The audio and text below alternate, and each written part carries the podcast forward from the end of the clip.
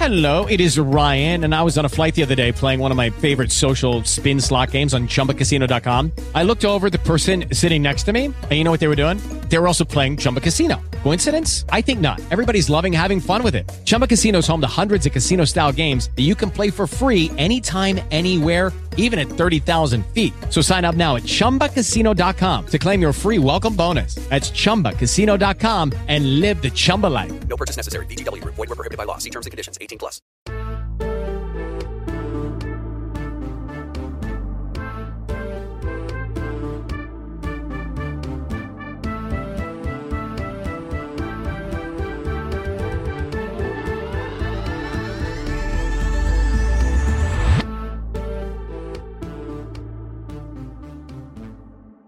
Bonjour tout le monde et bienvenue à ce nouvel épisode des Phocéens en Amérique. Oui, on existe encore, on est encore vivant. Adi Raphaël à l'animation, il est présent. Et juste à côté, ben, j'ai Ludo. Allô Ludo, comment ça va? Salut Adi. Bah écoute, euh, moi ça va. Si on parle de l'OM, ça va moins bien. Mais Le euh, quoi? Jamais entendu parler, moi. Jamais entendu parler. C'est de quoi que tu parles? L'OM? Je connais pas ça, moi. Non, en tout cas, c'est tu vrai vois, que tu ça va vois, pas tu bien, vois ça la va pas stabilité, Ouais. tu vois le mot stabilité, ben c'est son contraire. Ça s'appelle Olympique de Marseille. Ah, mais c'est fou, c'est fou ce qu'on vit avec ce club-là. Malheureusement, Julien n'est pas disponible aujourd'hui euh, parce que monsieur est en vacances quelque part. Mais bon, comme d'habitude, hein, pour rien changer. Euh, mais parlons un peu de l'Olympique de Marseille qui recevait euh, juste hier, en fait, le samedi, le euh, 4 novembre, il recevait, euh, j'allais dire l'Olympique de Lille, le LOSC.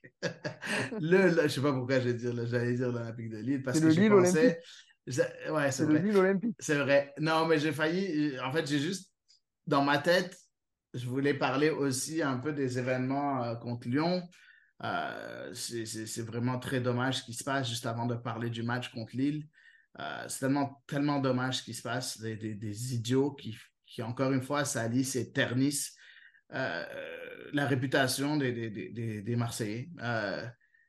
Comment, comment on peut qualifier ces, ces, ces, ces abrutis-là? Comment on peut expliquer tout ce qui s'est passé, en fait, Ludo? Parce qu'on a beau dire, tu sais, on a beau dire, oui, c'est pas les supporters, parce que les supporters étaient dans le stade, c'est pas les groupes de supporters, ils étaient dans le stade, ils étaient là pour, en- pour en- encourager, leur équipe. On a beau dire que oui, la préfecture, ainsi de suite, mais à un moment donné, il ben, faut arrêter de trouver des excuses, il faut trouver quelque chose. Comment ça se fait que ces genres de choses arrivent encore? Écoute, Adi, euh, nos supporters, ils ont leurs défauts. On peut leur reprocher beaucoup de choses. Il y a eu des moments, notamment l'année dernière, avec pas mal de violence sur les matchs de Francfort, etc.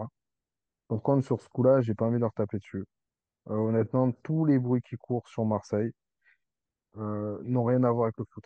C'est vraiment euh, de la politique et d'autres soucis. Ça me fait chier d'en parler. Enfin, j'ai pas forcément envie de, j'avais pas forcément envie de, parler de ça, mais tu me tends la perche, donc je vais le dire. Peut-être qu'il y a des gens qui sont pas sur Marseille qui ont besoin d'entendre ça aussi. Ça fait des années qu'en France, on veut interdire les déplacements de supporters, que les, les policiers sont fatigués, ne veulent plus gérer ça, qu'on n'arrive pas à les gérer, qu'il y a beaucoup de débordements.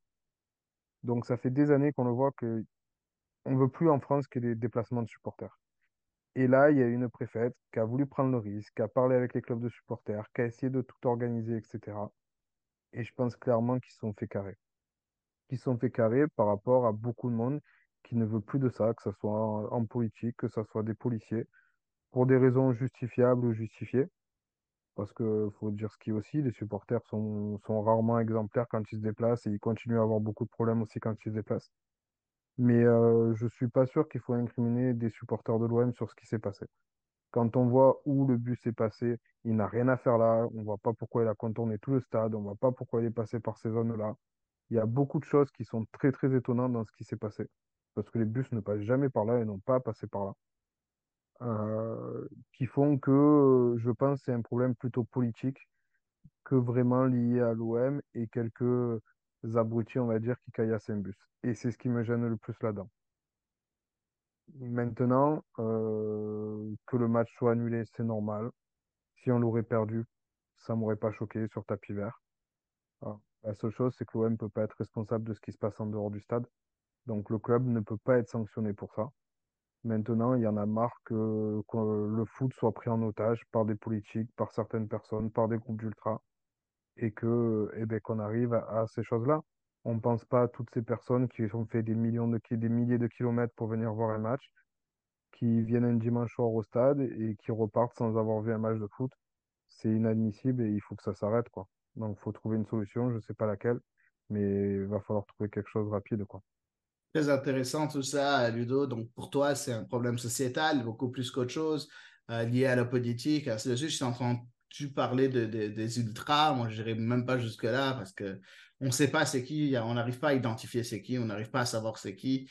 Non, mais c'est Euh, pour ça je parle pas de ça, mais c'est vrai que quand je te dis les ultras, ben, on le sait, si on prend chez nous, il y a eu des problèmes à Angers l'année dernière, Euh, si on prend Lens et Lille aussi l'année dernière, si on prend certains Bordelais, euh, des Niçois, des Lyonnais, enfin, c'est très courant qu'il y a quand même des problèmes sur les déplacements, à chaque fois qu'il y a des déplacements.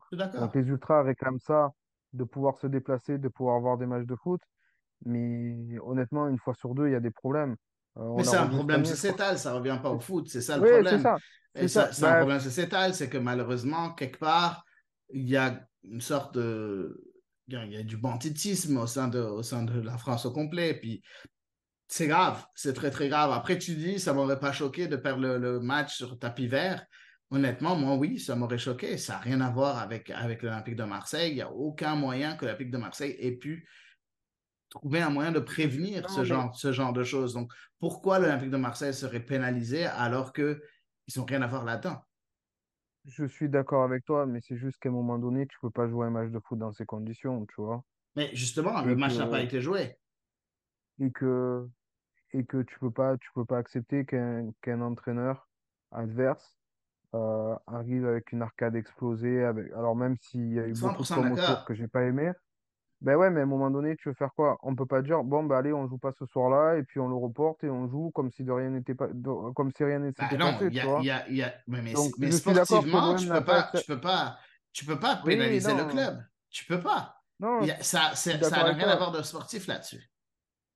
Je suis d'accord avec toi, mais c'est un moment donné pour dire, ben voilà, qu'est-ce qu'on fait pour régler ce problème, en fait, tu vois?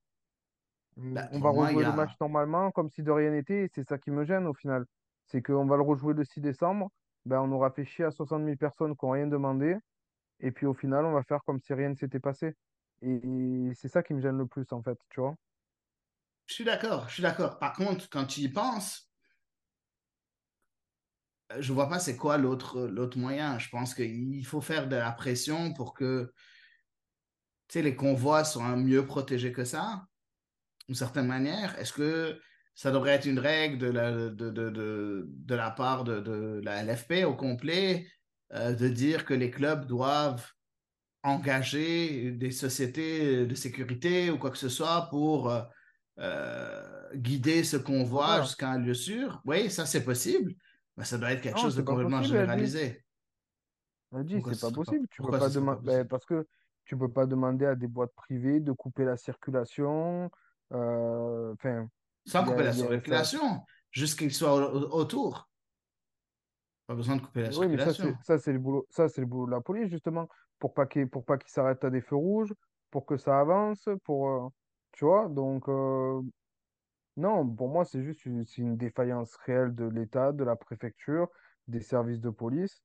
Et, euh, et le problème, ils viennent de là, quoi. Et on l'a vu. Enfin, je sais pas si vous, de l'extérieur, si toi, tu le vois du Canada, mais il y a eu des problèmes sur la finale avec des champions. Il y a eu des problèmes euh, pour gérer des événements, euh, plusieurs événements sportifs en France. À un moment donné, euh, ben, tu te dis que ce pays n'est pas capable de, de gérer des événements sportifs. Ça va être extrêmement intéressant, en tout cas, de voir la suite, de voir la réponse de la AFP, euh, la réponse euh, de, de- de tous les organismes qui, qui, qui sont, qui peuvent, qui peuvent avoir une réponse par rapport à ces événements-là. Ça va être, je pense, très intéressant à suivre, sachant que Paris euh, reçoit les Jeux Olympiques en 2024. Donc, ça aussi, ça va être, il va falloir garder un œil là-dessus pour voir un peu ce qui va se passer parce que c'est inacceptable ce qui se passe, c'est vraiment inacceptable. Donc, espérons qu'on pour, on aura, on verra des jours meilleurs, en tout cas. Pour terminer là-dessus, quand on voit l'image qu'a qu'a donné l'OM et ses supporters contre Athènes, qui était magnifique, avec des supporters d'Athènes dans les virages, avec une grosse fête, avec le tifo à l'entrée et ce que ça a donné. Et c'est ça, moi, j'ai envie de voir dans le foot. C'est ça qui me plaît aussi. C'est qu'ok, on est adversaire sur le terrain, mais après, on est tous sur la même passion. On est là pour voir du match de foot, on est là pour, pour avoir des émotions. Et quand tu vois cette belle chose qui est faite le jeudi, et l'image qu'au final on retient de l'OM, c'est celle de dimanche. hein. Euh, tous les médias, tout le monde, tous les politiques, ils ont oublié ce qui, ce qui s'est passé jeudi, qui aurait dû être félicité. Et par contre, dimanche, ah ben voilà, les voyous marseillais, toujours Marseille, toujours les supporters.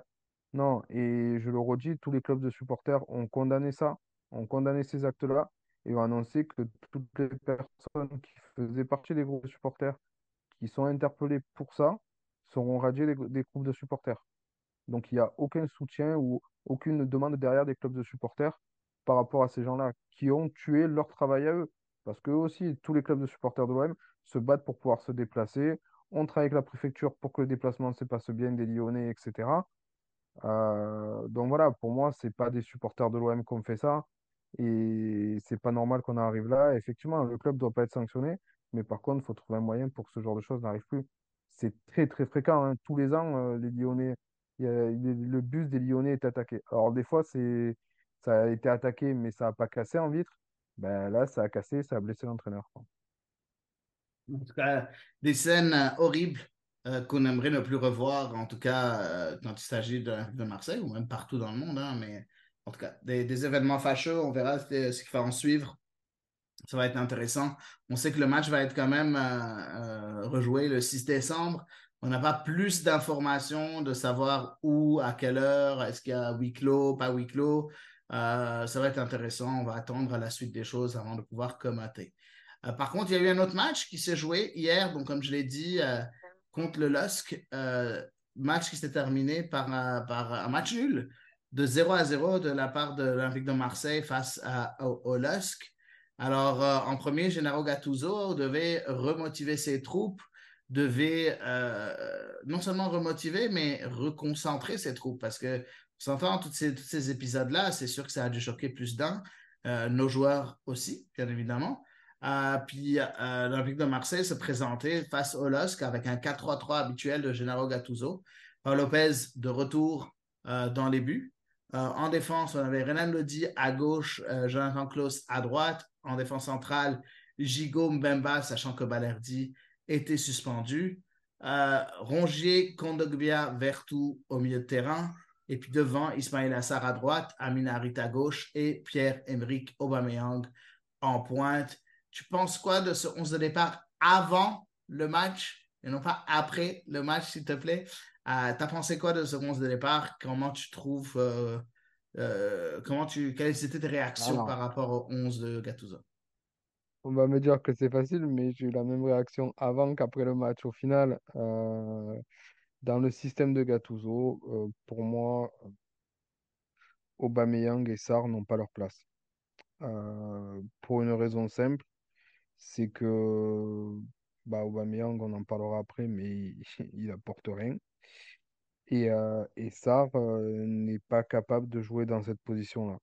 Sarr est très bon quand il est collé le long de sa ligne et qu'on lui demande de, de, de déborder. Là, quand tu dois jouer un peu plus dans l'axe, un peu plus revenir et participer au jeu, c'est beaucoup plus dur. Donc moi, quand j'ai vu, ben, ça me saoule quand je vois les prestations de Vitinha à chaque fois qu'il rentre, euh, la prestation qu'il a fait contre l'AEK Athènes, de ne pas le voir sur le terrain. Hey guys, it is Ryan. I'm not sure if you know this about me, but I'm a bit of a fun fanatic when I can. I like to work, but I like fun too. It's a thing. And now the truth is out there. I can tell you about my favorite place to have fun. Chumba Casino. They have hundreds of social casino style games to choose from with new games released each week. You can play for free anytime, anywhere. And each day brings a new chance to collect daily bonuses. So join me in the fun. Sign up now at ChumbaCasino.com. No purchase necessary. VGW Group. Void were prohibited by law. See terms and conditions. 18 plus. With the Lucky Land slots, you can get lucky just about anywhere. This is your captain speaking. Uh, we've got clear runway and the weather's fine, but we're just going to circle up here a while and uh, get lucky. No, no, nothing like that. It's just these cash prizes add up quick. So I suggest you sit back, keep your tray table upright, and start getting lucky. Play for free at LuckyLandSlots.com. Are you feeling lucky? No purchase necessary. Void where prohibited by law. 18 plus terms and conditions apply. See website for details. et surpris de voir un Sarr plutôt qu'un NGI, même s'il n'est pas en réussite non plus. Mais je trouve qu'il apporte beaucoup plus dans le jeu euh, sur le terrain. Honnêtement, moi, quand j'ai vu le 11, euh, rien ne m'a choqué. En, en premier, Pierre-Emerick euh, euh, Aubameyang, c'est euh, un peu euh, la, la, la, l'image ou, ou- le- la star, si tu veux, sur papier de l'Olympique de Marseille en attaque, celui qui est supposé remplacer Alexis Sanchez. Je pense qu'à un moment donné, ben, il va falloir lui donner plusieurs chances pour voir à un moment si jamais il va débloquer ou quoi que ce soit. J'ai comme l'impression que euh, tout le monde y croit encore à Pierre-Emerick Aubameyang. Il a l'air très content en tout cas d'être à l'Olympique de Marseille. Il l'a dit en entrevue dernièrement aussi. Euh, tu m'étonnes, à 700 000 par mois, euh, heureusement qu'il est content d'être à l'OM. Puis je comprends que si jamais tu es entraîneur de l'Olympique de Marseille, tu te dis, bah, si j'ai ce genre de joueur-là, puis si je, s'il est capable si je suis capable de trouver un moyen de faire en sorte qu'il débloque, ben, il va me faire beaucoup de bien. Parce qu'actuellement, euh, oui, ça va mal, je, je suis d'accord avec toi, mais ça ne m'a pas étonné de le voir sur le 11 en tant que tel. Euh, comme le reste des joueurs, il n'y a personne qui m'a vraiment étonné. Ismaël Assar, euh, malgré le fait, je comprends que pour toi, il n'est pas à 100% compatible avec le système. Euh, je suis désolé, mais j'ai- l'impression, ben, en tout cas, à mon avis, ses prestations étaient meilleures que celles de Ndiaye, même si Ndiaye n'a pas été mauvais. Euh, je trouve que Sarr, au moins, il a prouvé des choses que Ndiaye n'a pas encore prouvé. Donc, si jamais j'ai à choisir le 11, pour moi, j'aurais choisi exactement le même 11, sachant qu'une victoire face au LOSC était presque impérative, sachant euh, euh, le, retard que l'Olympique de Marseille est en train d'accumuler actuellement. Euh, donc voilà, en regardant le 11. Par contre, on avait bien aussi aimé contre l'avocat Athènes ces trois au milieu. Kondogbia, Rongier, Vertou. C'était quand même assez intéressant de les voir les trois au milieu. Puis il faut le dire, sur le match, c'était quand même assez intéressant encore une fois. On va, on va aller faire le, le, le, le, match euh, et le direct du match ensemble, mais n'empêche, de manière générale, le milieu de terrain, on ne peut pas vraiment leur en vouloir, non? Moi, j'aime beaucoup ce milieu de terrain. J'ai énormément apprécié contre la- l'AEK Athènes euh, ce qui s'est passé, notamment avec euh, Verretou euh, dans cette position de, de 10 sans le ballon, on va dire, et de 8 avec le ballon. C'est un peu bizarre de dire ça, mais euh, cette pointe haute où il allait au pressing avec Vitinha et qui a bloqué euh, toutes les relances de l'AEK Athènes et, tout le jeu de l'AEK Athènes, bah, j'ai trouvé ça formidable, en plus de ce qu'il apporte techniquement.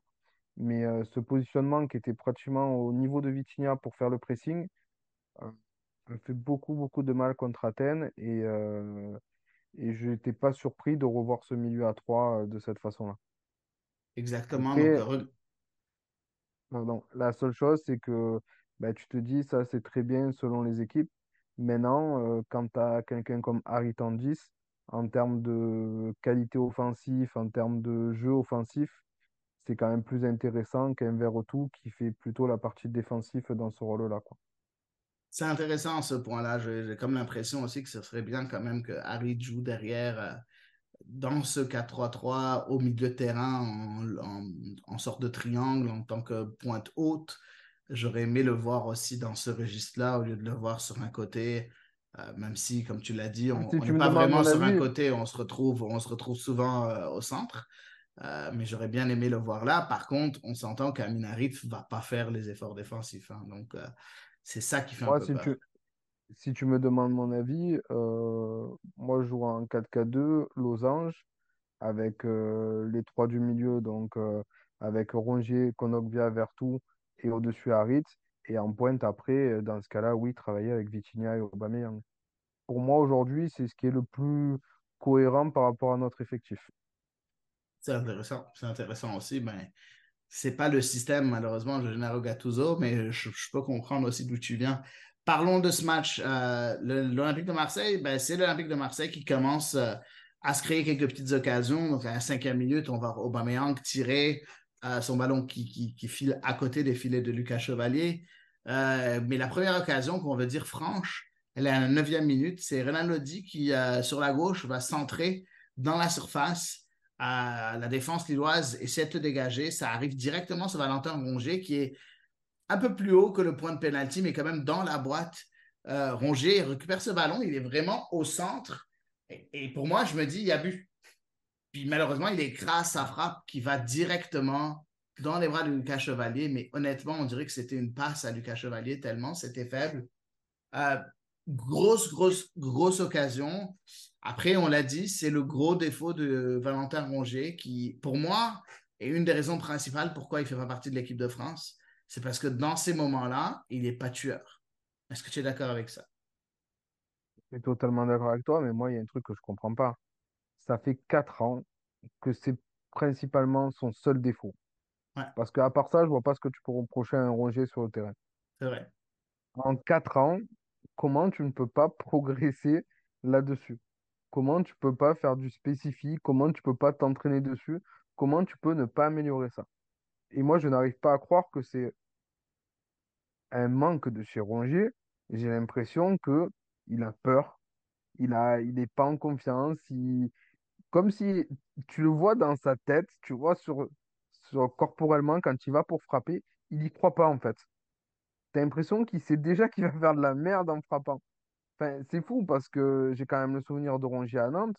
Euh, il tirait les coups francs, il était quand même pas mauvais. Alors, il mettait pas 20 buts par saison, hein, mais il avait quand même une qualité de tir qui était, qui était plus que correcte. Je ne comprends pas le blocage qu'il a depuis qu'il a l'OM. Pour moi, c'est incompréhensible. Je comprends pas non plus. Honnêtement, je ne sais pas, je sais pas ce qui se passe de ce point de vue-là.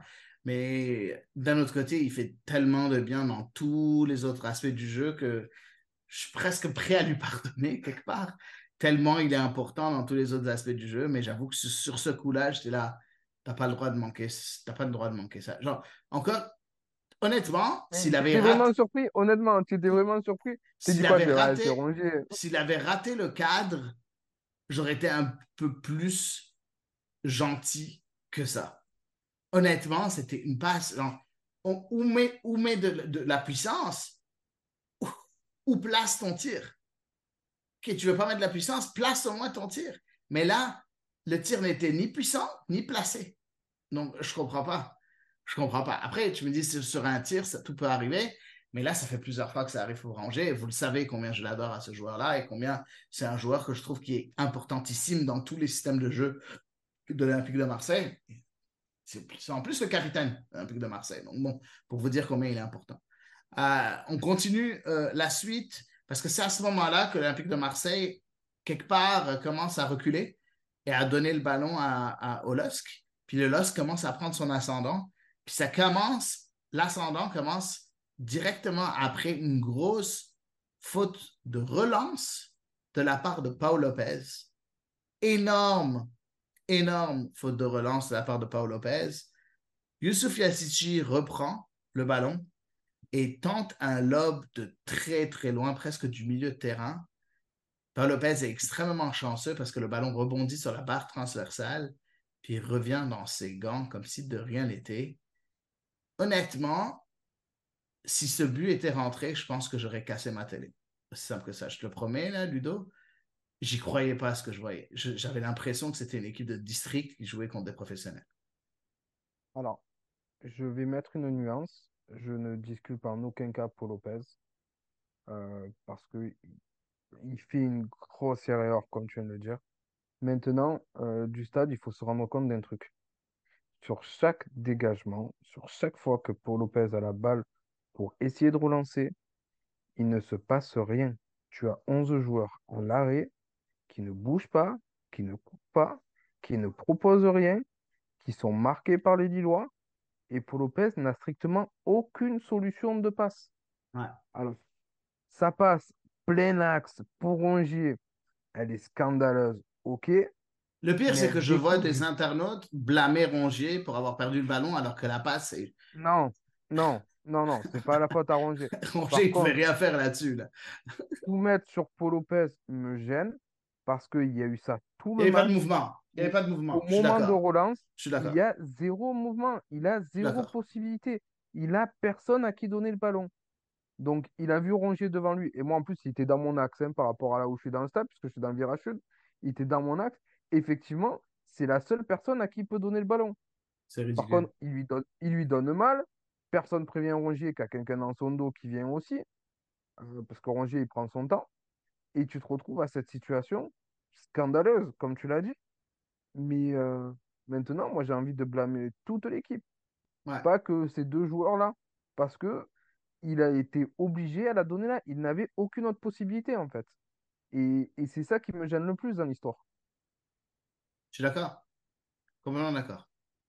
Euh, beaucoup, beaucoup, euh, très peu de mouvements, je te dis, après cette occasion de, de, de Rongier, on a comme l'impression que l'Olympique de Marseille et ses joueurs se sont complètement éteints euh, avec quelques, euh, tu sais, c'est comme un, quelques petites étincelles de temps en temps euh, qui, qui ont été belles. On va, on va continuer un peu la suite du match parce que là, on a vu euh, Zegrova. On a vu un festival Zegrova, je pense, à un moment donné. Plusieurs centres, plusieurs fois où il arrivait à dribbler de son joueur, son vis-à-vis, ainsi de suite.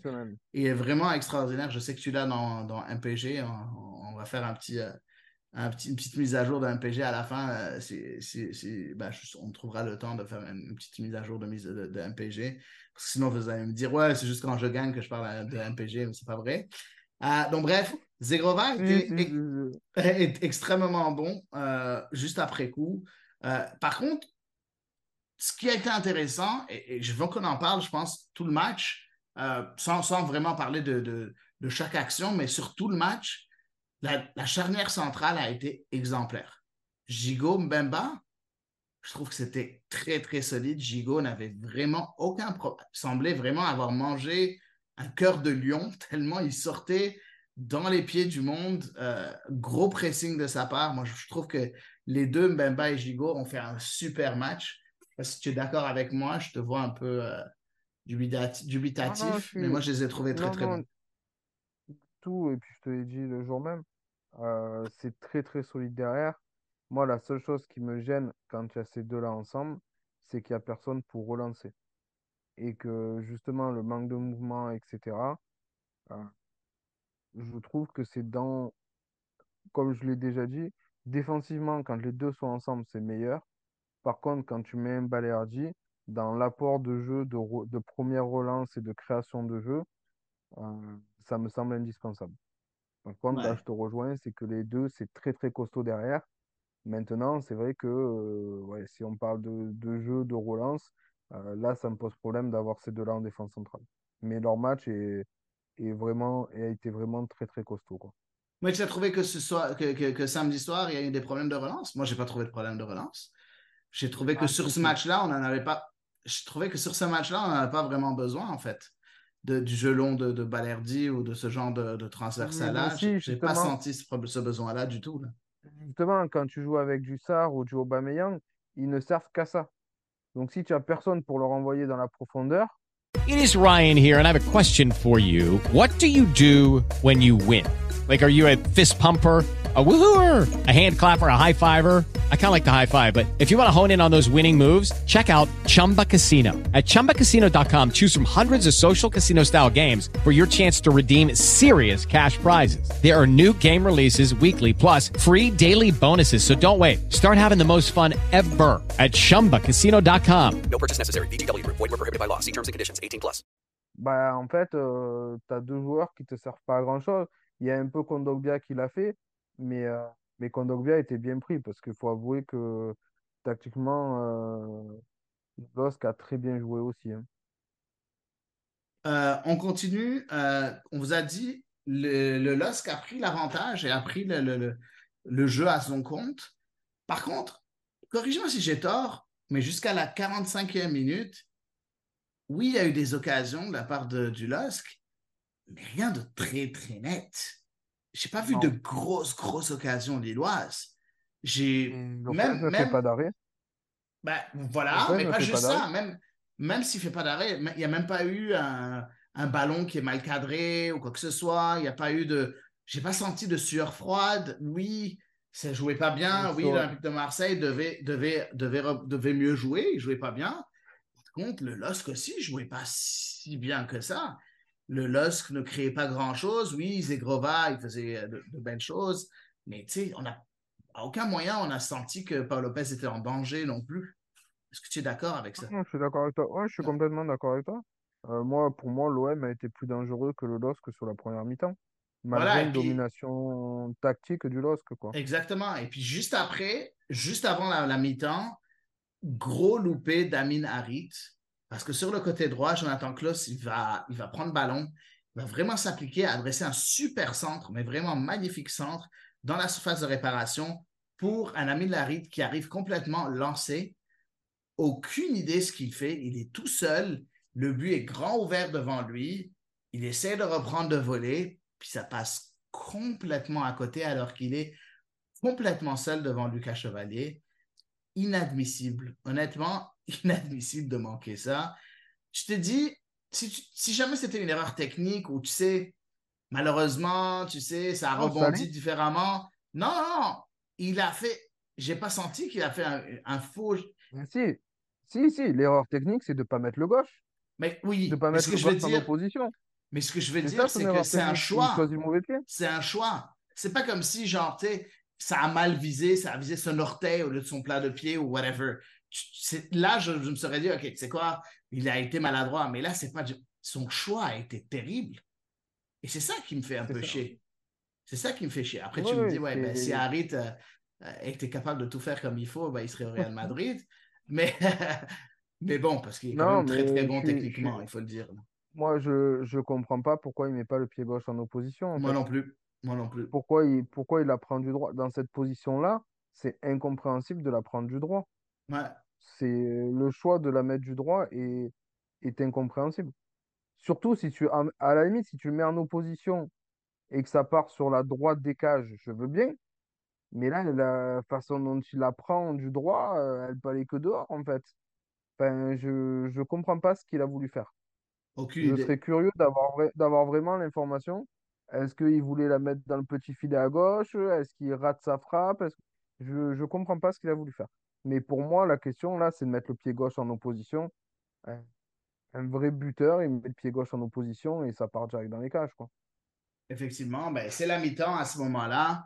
Euh, honnêtement, moi, je m'attendais à ce que, à ce que euh, Gennaro, Gennaro Gattuso ait un- une certaine influence sur son équipe euh, au retour des vestiaires. Malheureusement, Keneni, pas grand-chose, pas grand-chose du tout. On retourne sur le terrain, c'est comme si on l'avait jamais quitté. Euh, le LOSC, de nouveau, reprend le contrôle de ce match dès le début de la seconde mi-temps. Un pressing haut lillois qui oblige Marseille à reculer euh, euh, à, à plusieurs reprises. Zegrova qui se crée encore deux, trois mini-occasions. C'est quand même assez intéressant. Et finalement, la faute de Samuel Gigot euh, sur Ismaili qui lui donne un carton jaune. Je regarde le carton jaune de Gigot. Honnêtement, la première chose qui me vient, c'est aïe aïe aïe. Parce que Gigot était quand même très, très agressif, ce qui aidait beaucoup, je pense, la défense de l'Olympique de Marseille.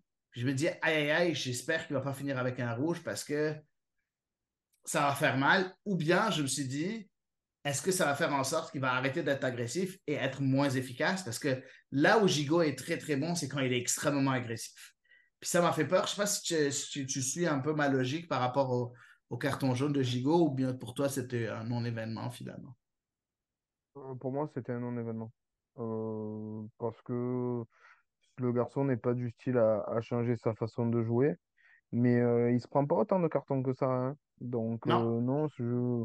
honnêtement, j'étais dans le match et j'ai pas... ça m'a pas... ça m'a pas traversé l'esprit en me disant, oh merde, s'il a un jaune, il va pas finir le match, quoi. Ouais. Puis juste après, on a une grosse occasion, encore l'Olympique de Marseille.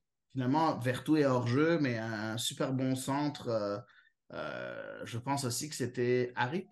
Ouais, c'était Harit. Euh, non, Kondogbia, pardon. Kondogbia qui, qui essaie de donner le ballon à Vertou sur la gauche, qui reprend. Super parade de Lucas Chevalier. Par contre, malheureusement, Vertou était à un demi, un demi millimètre hors C'était jeu. Vertou ou Aubameyang qui était hors jeu? C'était Vertou? Non, c'était Vertou. C'était Vertou.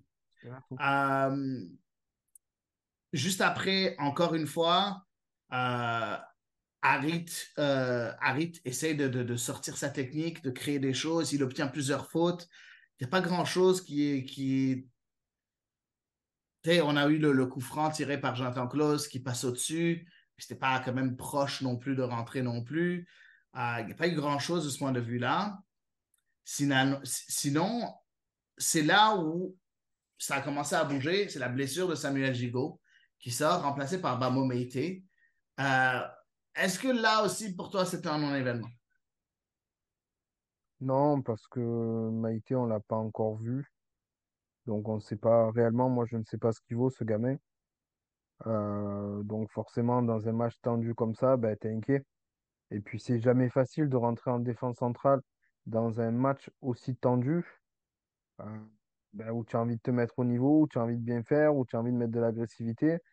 Euh, c'est vraiment le truc euh, où, sur quelqu'un qui manque d'expérience, il peut se retrouver avec un rouge rapidement aussi, quoi. Effectivement. En tout cas, il n'y a pas eu grand-chose après coup, honnêtement. euh, vraiment très terne comme match. Jusqu'à enfin, finalement, le remplacement de Pierre-Emerick Aubameyang pour Vitinha, puis Ismaël Assar qui sort pour Correa. C'est la 77e minute. Je pense un bon 20 minutes trop tard, si ce n'est un bon 77 minutes selon Ludo. Euh, et finalement, de l'autre côté, on a Cap- euh, de l'autre côté, il y a Cabella qui rentre pour euh, Zegrova. Moi, je me dis, hey, ce serait drôle que l'ancien Marseillais vienne marquer, vienne marquer contre l'Olympique de Marseille à, à- à domicile. Heureusement, ce n'est pas arrivé. Euh, mais encore une fois, pas grand-chose des deux côtés euh, pendant plusieurs, plusieurs minutes. Puis la grosse occasion, elle se retrouve à la fin du match. Euh, J'essaie de me rappeler, c'était c'était encore pour l'Olympique de Marseille, si je ne me trompe pas, en fin de match où il y a eu une, une grosse occasion. Si je ne me trompe pas, c'était qui? C'était Lodi? Non, Oui. c'est ouais, c'était juste le, le centre de Lodi finalement qui est attrapé par Lucas Chevalier, alors que ça aurait pu être un gros, gros, gros but si jamais le centre était un peu mieux. Il faut dire que Lucas Chevalier est quand même très bien sorti là-dessus aussi. là. Lodji, Lodji rate complètement sa frappe. Il Ouais. fait une passe aussi. euh, il fait une passe, il fait un intérieur du pied euh, écrasé. Elle est quand même très facile. Après, Chevalier est un super gardien. hein. Mais, euh, mais il aurait dû faire beaucoup mieux là-dessus, quoi. Finalement, fin du match, 0-0 euh, pour l'Olympique de Marseille face à Lille. Pour moi, euh, si jamais euh, j'ai à résumer le match, grosse déception. Une très, très grosse déception. Je l'avais dit avant que c'était très important de gagner les, deux, les trois matchs à domicile. On a gagné contre Athènes. Bon, il y a eu ce qu'il y a eu face à Lyon, puis on fait match nul face à Lille. Je trouve que c'est quand même euh, dommage. Je pense qu'une victoire de l'Olympique de Marseille face à Lille aurait, euh, aurait je pense, euh, rallumé la flamme, je pense, de beaucoup de personnes et aurait rallumé l'espoir. Là, on est un peu trop, je ne vais pas dire qu'on est dans le désespoir, mais on n'est pas non plus très optimiste, n'est-ce pas, Ludo? Je, je sais pas. Honnêtement, je sais pas quoi penser de cette équipe parce que tu sens qu'il y a quelque chose. Euh, on l'a dit, euh, moi je l'ai redit, on a eu, on a une base défensive qui est très solide. Alors, est-ce que c'est une volonté de Gattuso aussi de construire par l'arrière pour améliorer le jeu petit à petit, semaine après semaine, j'en sais rien. Mais euh, moi, défensivement, l'équipe me plaît. Le milieu de terrain, je trouve ça plutôt bon, avec Vertou, Kondogbia, Rongier. Euh, par contre, c'est, la ligne d'attaque de l'OM aujourd'hui et le jeu offensif de l'OM qui me gêne. Pour moi, c'est le gros point noir. Si on arrive à régler ça, je pense qu'on peut encore faire de belles choses cette saison, quoi. Mais cette ligne offensive euh, m'inquiète. Et aujourd'hui, euh, ouais, ben, va falloir, faire des changements. Et est-ce que c'est possible? J'en sais rien. On verra ce que ça va donner. Tes tops et tes flops sur ce match-là, euh, Ludo, je ne sais pas si tu vas en mettre 3 pour top, euh, 3 pour flop, ou si tu en as moins, je te laisse y aller. Euh, flop, euh, Aubameyang, euh, Ismail Assar. Et, euh, et en troisième, je vais quand même mettre Harit, même si je trouve qu'une fois qu'il a été replacé en 10, c'était beaucoup mieux. Pourquoi Aubameyang? Ben, c'est un attaquant qui participe pas au jeu, qui ne sait pas jouer en pivot. Il joue que sur la profondeur, mais sur les trois ballons qu'il a eu en profondeur, une fois il se fait bouffer par le défenseur, une fois il rate son contrôle, et l'autre fois il frappe à côté. Ça devient dur et chiant parce que du coup les défenseurs lisent très bien aussi son jeu, donc c'est très facile. Ismaël Assar, comme je l'ai dit, pour moi, il n'est pas adapté à cette tactique-là. Je ne dis pas qu'il est mauvais, mais je trouve qu'il n'est pas adapté à cette tactique et que c'est compliqué pour lui. Et Harit, parce que je le préfère en 10. Je trouve que c'est un gâchis de mettre sur le côté comme ça. Et, euh, et du coup, ben, ouais, l'animation offensive a été inexistante. Et pour moi, c'est les trois flops du match. Euh, au niveau du top, euh, j'ai bien aimé Giroud, j'ai bien aimé Rongier, euh, j'ai bien aimé Kondogbia. Je ne mettrai pas Vertou parce que avec le ballon, c'est plus compliqué. Et, mais les efforts qu'il a fait pour essayer d'aller au pressing tout seul, avec une ligne d'attaque inexistante, bah, il l'a quand même fait, il n'a pas lâché. Donc, donc voilà, mais je mettrai quand même euh, Gigot, Rongier et, euh, et Kondogbia dans les tops. Intéressant, intéressant. Ah, écoute, euh, pour les flops, je te rejoins sur, euh, sur euh, Aubameyang, euh, 100%. Euh, je te rejoins pas, par contre, sur Harit. Ismail Assar, oui. Euh, je suis euh, déçu de son match, mais je trouve que c'est pas le match pour lui. Je pense pas que c'est pas la tactique pour lui. Je pensais que c'était pas le match pour lui. Je pense que pour ce match-là, il fallait quelqu'un de plus technique et moins quelqu'un qui est en profondeur avec, euh, avec. Ou bien, si jamais tu veux pour moi, il te faut deux joueurs techniques, un joueur qui joue sur la profondeur dans le, dans le 4-3-3, dans les trois de devant. Je pense qu'on avait deux joueurs de profondeur et un joueur technique. Je pense que c'est pas la bonne combinaison. Donc, si jamais tu joues avec Vitinha, je comprends qui est ça. Mais si jamais tu joues avec Aubameyang, ben, je veux Correa ou je veux quelqu'un qui sait jouer au ballon. Euh, un peu, un peu, un peu de, de- Pour moi, c'est une question de combinaison des forces offensives devant, beaucoup plus que ce n'est pas le poste d'Ismaël Assar, parce que tu as toujours besoin d'un peu de profondeur. C'est juste qu'il ne faut pas qu'il y ait le- deux fois le même profil dans un 4-3-3, à mon avis. Euh, donc oui, Sarr, je te rejoins. Aubameyang, donc Sarr.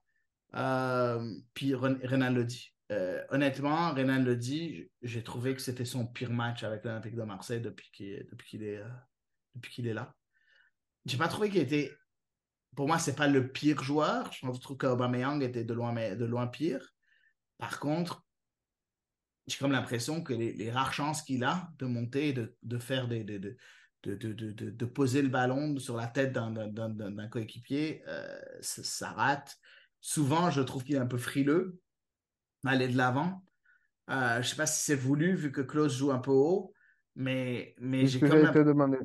Ben, honnêtement, quand tu joues dans un 4-3-3 où tu as quand même Kondogbia et Rongier qui, qui restent un peu bas, je pense qu'il peut se permettre de prendre un peu plus de, un peu plus de chance. Malheureusement, je le trouve très frileux. là où je te rejoins là-dessus, mais je me demande aussi, est-ce que c'est pas le différentiel avec l'activité de Klose qui nous donne aussi cette impression qu'il fait pas des bons matchs, tu vois? Est-ce que c'est pas la suractivité de Klose qui est vraiment très très bon depuis le début de l'année, où on se dit, ben en fait, on n'a pas un mec aussi fort de l'autre côté, quoi. Tu vois?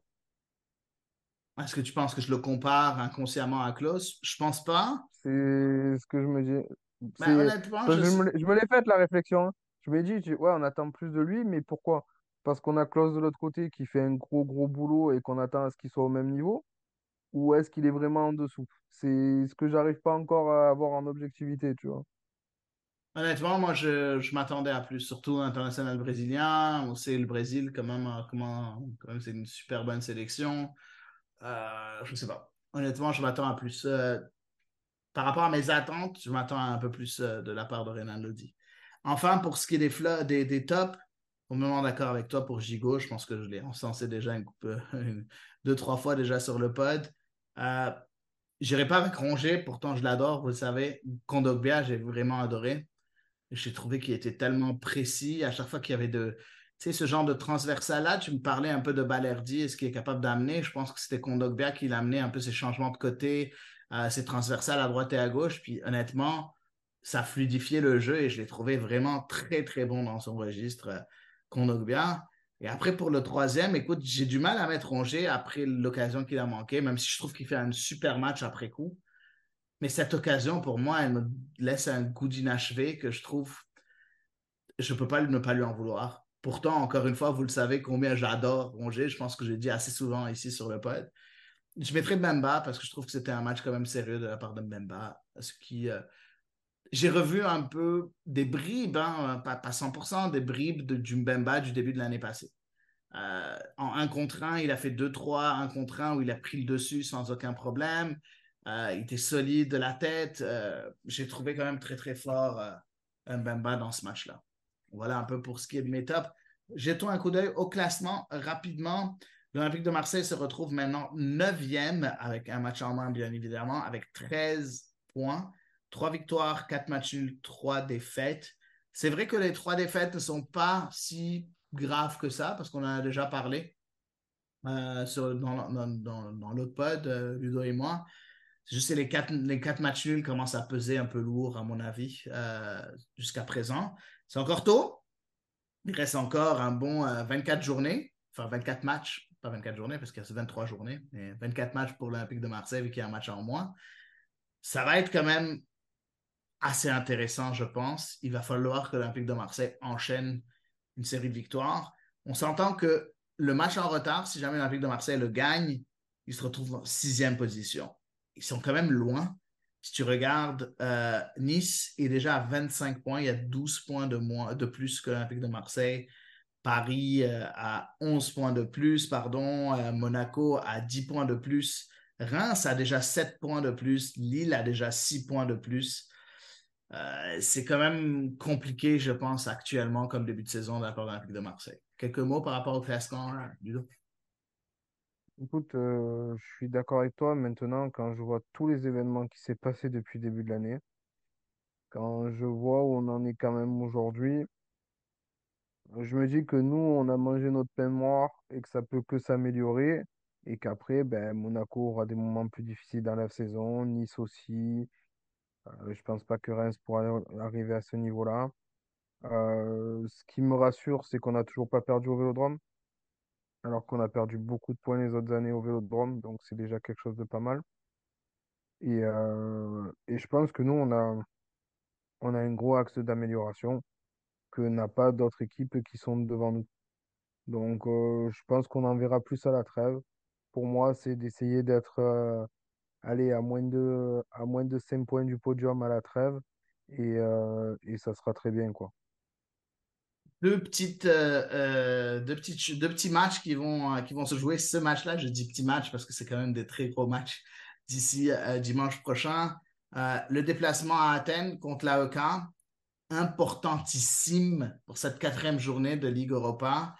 Euh, et après, ben, le déplacement à Lens, qui de plus en plus, avec, surtout avec ce match nul euh, face à Lille, je pense qu'une victoire est impérative euh, face au RC Lens, qui, lui, va devoir jouer en milieu de semaine en Ligue des Champions face au PSV, donc au PSV à Eindhoven. Ce ne sera pas un match très, très très, très simple pour le RC Lens. Et il faut dire, un match qui compte beaucoup, beaucoup euh, pour l'indice UEFA de la France. Euh, entre, on sait que la France et les Pays-Bas se battent euh, pour cette cinquième place.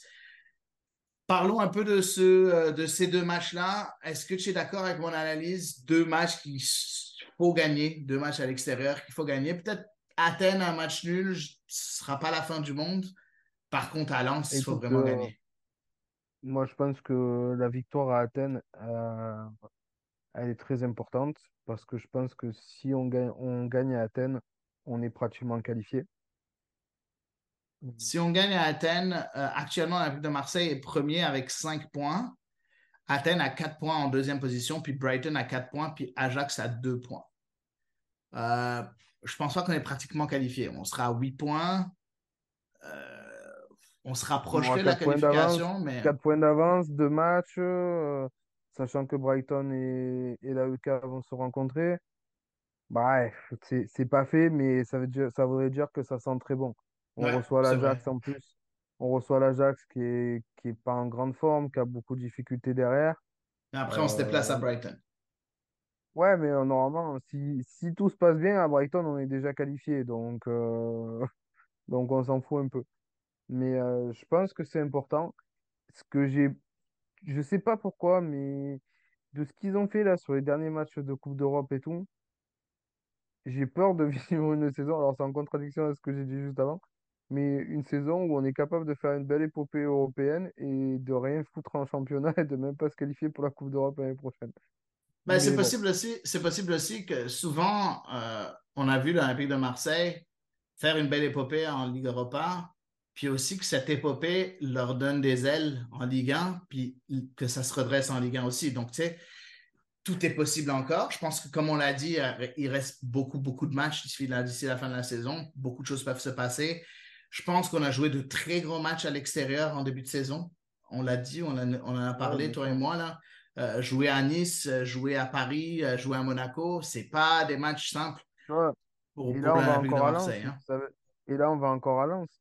Mais ça Ouais. veut dire qu'au retour, toutes ces équipes-là, elles vont devoir venir au Vélodrome, tu vois. Ouais, ouais. Donc, euh, c'est pour ça que mais- c'est assez compliqué. tu regardes le retour, on a pour moi deux matchs qui sont compliqués à l'extérieur seulement pour tous les matchs retour. C'est à Rennes et à Lille. Puis tout le reste, C'est pour bon, ça à que- Lyon. Tu vas me dire à Lyon, mais bon, Lyon est dernier de Ligue 1, donc bon. Euh, C'est pour ça que je te dis que si on est à 5 points à la trêve, 5-6 points à la trêve du podium, je serais pas inquiet pour, euh, ça. pour la deuxième Là, on est à de 12 saison. points. C'est ça qui m'inquiète. Avec un match en retard. Avec un match en retard. OK, à 9 points si tu veux, si jamais on gagne le match. Déjà là, on est en retard. Donc, Donc, tu euh, vois, ça c'est si on gagne le match. Bref, on verra, on verra ce que ça va donner d'ici là. Euh, mais ça va être, je pense, pour, extrêmement et intéressant. pour Lens, oui, je suis d'accord avec toi, il faut récupérer les points perdus contre Lille. Pas le choix, pas le Euh, choix. Et si Là, tu regardes là, un peu, pas le choix. Contrairement à l'Olympique de Marseille, tu regardes l'Olympique de Marseille sur les cinq derniers matchs, une seule victoire, un match nul, trois défaites. Alors que pour Lens, sur les cinq derniers matchs en Ligue 1, deux victoires, trois matchs nuls. Donc, tu le RC Lens est vraiment sur une pente ascendante, alors que nous, on est sur une pente descendante. Voilà, il va falloir euh, faire tourner la roue, comme on dit. Dernier petit point, MPG, parce qu'on vous avait dit qu'on euh, qu'on donnerait un petit, euh, une petite mise à jour de MPG. Ben, J'étais tout, euh, tout heureux Vous la dernière fois qu'on s'est... euh, Vous, vous vous doutez bien que Adi doit être en train de gagner ce week-end, si on en parle. Tellement pas, j'ai perdu ce week-end parce que j'ai encore une fois pas pu, euh, pas pu faire mes changements, malheureusement, parce que j'étais occupé. C'est l'anniversaire de ma femme cette semaine, donc on était en train de la fêter. Donc oui, j'ai déjà perdu ce week-end. Impossible que je gagne, à part si mon gardien fait un arrêt sur un but déjà marqué, euh, ce qui n'est pas possible. Mais euh, j'ai j'ai pas réussi à faire tous mes changements. Et même si j'avais fait mes, changements, ben, je pense que j'aurais pas gagné non plus. Donc euh, bon. Il n'y aurait pas eu une très, très grosse différence. Donc, alors, sur le 11, ben, c'est sûr, c'était c'est avant les, avant le, le- le- le- les résultats de ce week-end. Actuellement, par rapport aux, aux, aux trois fossés en Amérique, sur les 10 joueurs, euh, nos, nos petites ligues de 10 joueurs, on a Ludo qui est troisième. Moi, je me retrouve septième après un départ canon. Je, je me retrouve vraiment très, très bas sur le, sur le live. Ça, c'est le live, c'est le classement live. Et puis, Ludo se retrouve neuvième. Donc, bref, en gros, on va... Julien, Julien, Ah ouais, Julien troisième, laisse-le tranquille. lui, lui, il est Le troisième seul et qui fait honneur, le seul qui fait honneur à. Bon, après, on s'entend. Je suis septième, mais euh, je suis à un point de toi, troisième. Donc, bon, on se calme. on se calme. Il y a juste un point entre toi et moi. Donc, bon, on verra. Alors que... On verra demain matin. On verra demain matin, effectivement. effectivement. Euh, donc, en gros, on verra. On vous mettra au courant, bien évidemment, de ce petit, euh, de ce petit jeu. On, on aime bien. On se, euh, on se tape dessus assez Je, souvent. je, je veux pas balancer de nom, mais il y en a un qui est tout, qui fait tout pour la gagne et qui est même allé prendre des joueurs lyonnais et parisiens. Je dis ça, je dis rien. Ouais, ouais, on l'a dit la euh, dernière fois. On l'a dit. C'était, c'était une règle tacite. hein, euh, Enfin, c'était pas une règle, mais c'était euh, pour nous euh, normal de d'avoir aucun lyonnais, aucun parisien dans l'équipe. Mais bon, il y en a, euh, ça leur empêche pas d'être dans les derniers du classement, ils sont quand même allés chercher dans ces clubs-là. Et, et par contre, je veux juste dire aussi que sur notre, notre MPG, la plupart sont des supporters marseillais. Donc, par exemple, Mbappé, il est parti à genre, je pense, 45 millions parce qu'il n'y a personne qui parie dessus. Donc, bref, alors que dans d'autres ligues, c'était des 100 millions ou quoi que ce soit. Euh, bref, c'est quand même assez intéressant parce que beaucoup, beaucoup d'entre nous n'ont vraiment pas de joueurs de l'Olympique de Marseille, ce que je trouve quand même, euh, pardon, de, de joueurs de- du Paris Saint-Germain ou même des joueurs lyonnais. hein. Donc, euh, je trouve ça quand même très, très, très intéressant euh, de voir qu'on est quand même capable de, de- de se battre malgré le manque de joueurs parisiens ou lyonnais, même dans les bonnes années. Donc voilà, les Lyonnais, euh, Ouais, cette année, mais je veux dire, même dans les bonnes années. C'est pour ça que j'ai ajouté même dans les bonnes années. Donc voilà. Après, euh, Julien, euh, très possible que demain, euh, il, remonte un peu la pente parce que le, gars qui joue contre lui, il a peut-être euh, 4 Rotaldo. Donc bon. Là, il fait match nul officiellement, mais officieusement, il va gagner 7 à 1. là. On verra. Donc voilà, c'est extrêmement intéressant. Ce sera tout aujourd'hui pour les Fossés en Amérique. J'espère que ça vous a plu. Ben, on sera là, j'espère, la semaine prochaine. Ben, je pense que oui, on sera là la semaine prochaine pour vous enregistrer un nouvel épisode des Fossés en Amérique. Merci beaucoup, Ludo, et à la semaine prochaine.